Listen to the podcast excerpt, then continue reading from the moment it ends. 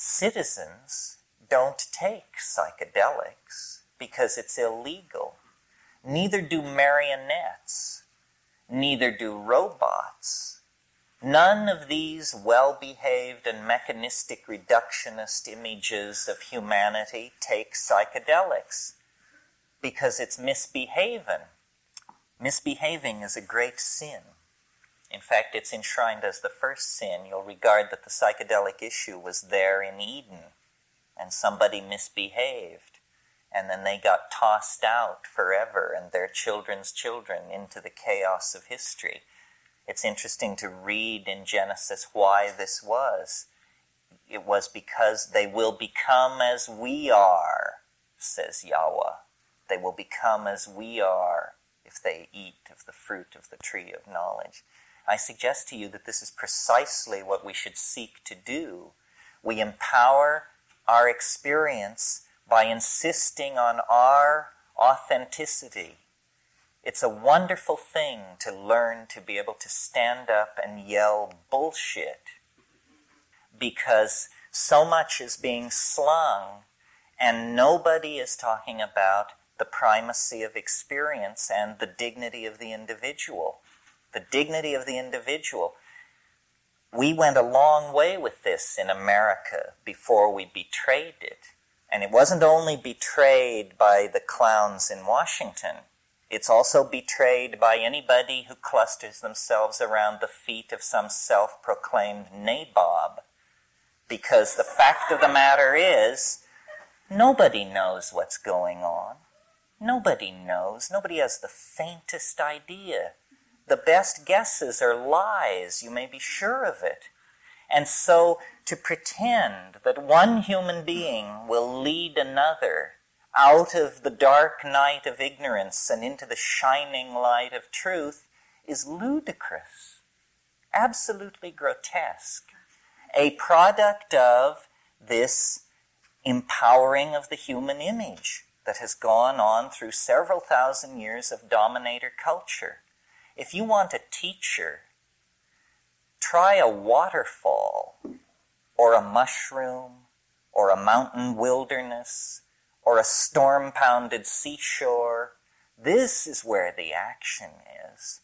It's not back in the hive. It's not in the ant hill.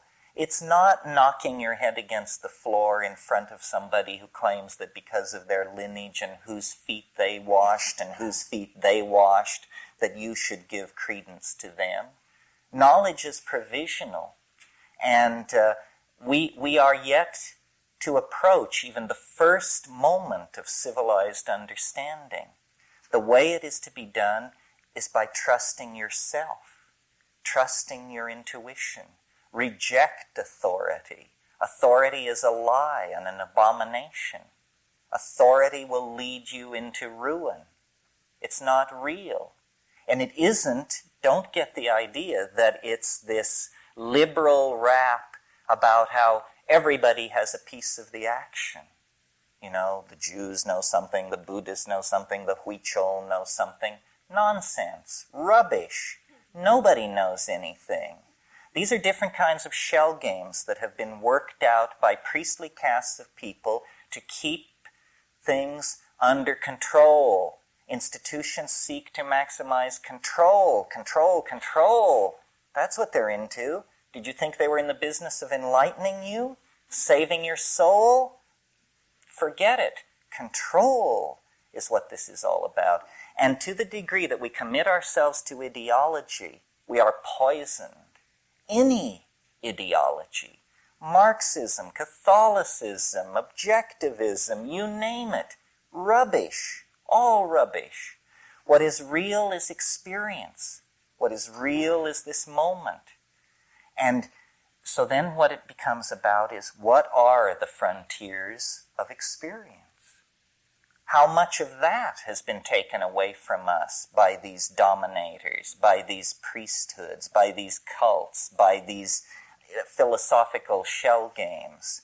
Well, a lot that's the whole story of history. Our growing unease, our growing disease, our malaise is all about the fact that we are kept from the wellspring of experience. We are sexually repressed. You may not feel it, but look back a hundred years to a world where pianos wore pants. You know, we maybe we've made a little progress on the sexual thing, maybe not, maybe more or less than we think, but we are repressed in all of these areas, uh, and we are particularly repressed in the area that relates to the psychedelic experience because it is it is raid to the dominator insect invasion. They can't take it. They can't stand it because it empowers the individual. It dissolves the cheerful model of science. It's just exposed as, you know, a nice story. It enriches the accessible universe tenfold, a hundredfold, a thousandfold. It makes the individual complete within his or her self. And this completion of the individual is extremely destructive to the plan of the dominators, which is that you will be a cog in a machine. You will participate in the life of an organization, not your life, the life of an organization. You will go to some bullshit job. You will pour the best years of your life and your genius and your hopes into this. You will serve an institution. You will serve, serve, serve, serve. Well, it's a bad idea for free people to go along with this. A much better idea would be to insist on the dignity of human beings to recognize that the freeing of slaves, the giving of the vote to women, the ending of public whippings, that this program of political enlightenment must also then include hands off on how people want to relate to changing their minds. We are not interested in being sexually regulated by the state, and we are not interested in being intellectually, spiritually, emotionally manipulated by the state. The state should stand down in this issue. The state is acting as the enforcing arm of the dominator culture, specifically of fundamentalist screwballs, who you know, are horrified by all this, by the notion that people would claim the authenticity of their own minds, that people would stand in the light of nature and reject original sin and the guilt from Eden and, you know, the sins of the fathers and all this rubbish which is handed down. What the archaic revival is going to have to mean, if it has teeth, is a re empowering of the individual and a consequent lowering of the, of the profile of institutions, especially government. We need to think about these things because we have bought into the idea that we have to serve and behave and be enslaved, else chaos will engulf the world. We need to carry out our analysis of the situation to the point where we can embrace chaos and see that chaos is the environment in which we all thrive. If we continue as we have, then, you know, we're doomed. And the judgment of some higher power on that will be they didn't even struggle. You know, they went to the boxcars with their suitcases and they didn't even struggle. This is too nightmarish to contemplate. We're talking about the fate of a whole planet. Why are people so polite? Why are they so patient? Why are they so forgiving of gangsterism and betrayal? Uh, it's very difficult to understand. I believe it's because the dominator culture is increasingly more and more sophisticated in its perfection of subliminal mechanisms of control. And I don't mean anything grandiose and paranoid. I just mean that through press releases and sound bites and the enforced idiocy of television, uh, the, the, the drama of a dying world has been turned into a soap opera for most people.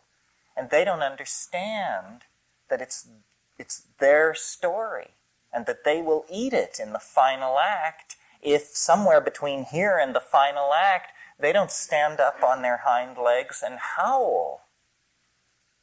So, this whole uh, effort to bring the psychedelic experience back into prominence is an effort to empower individuals and to get them to see that we are bled of our authenticity by vampirish institutions that will never of their own accord leave us alone.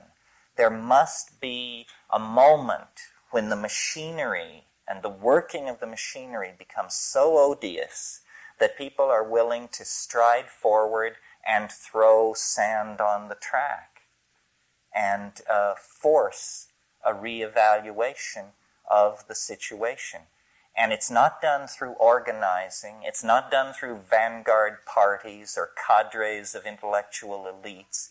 It's done through just walking away from all of that, claiming your identity, claiming your vision, your being, your intuition, and then acting from that without regret, cleanly, without regret.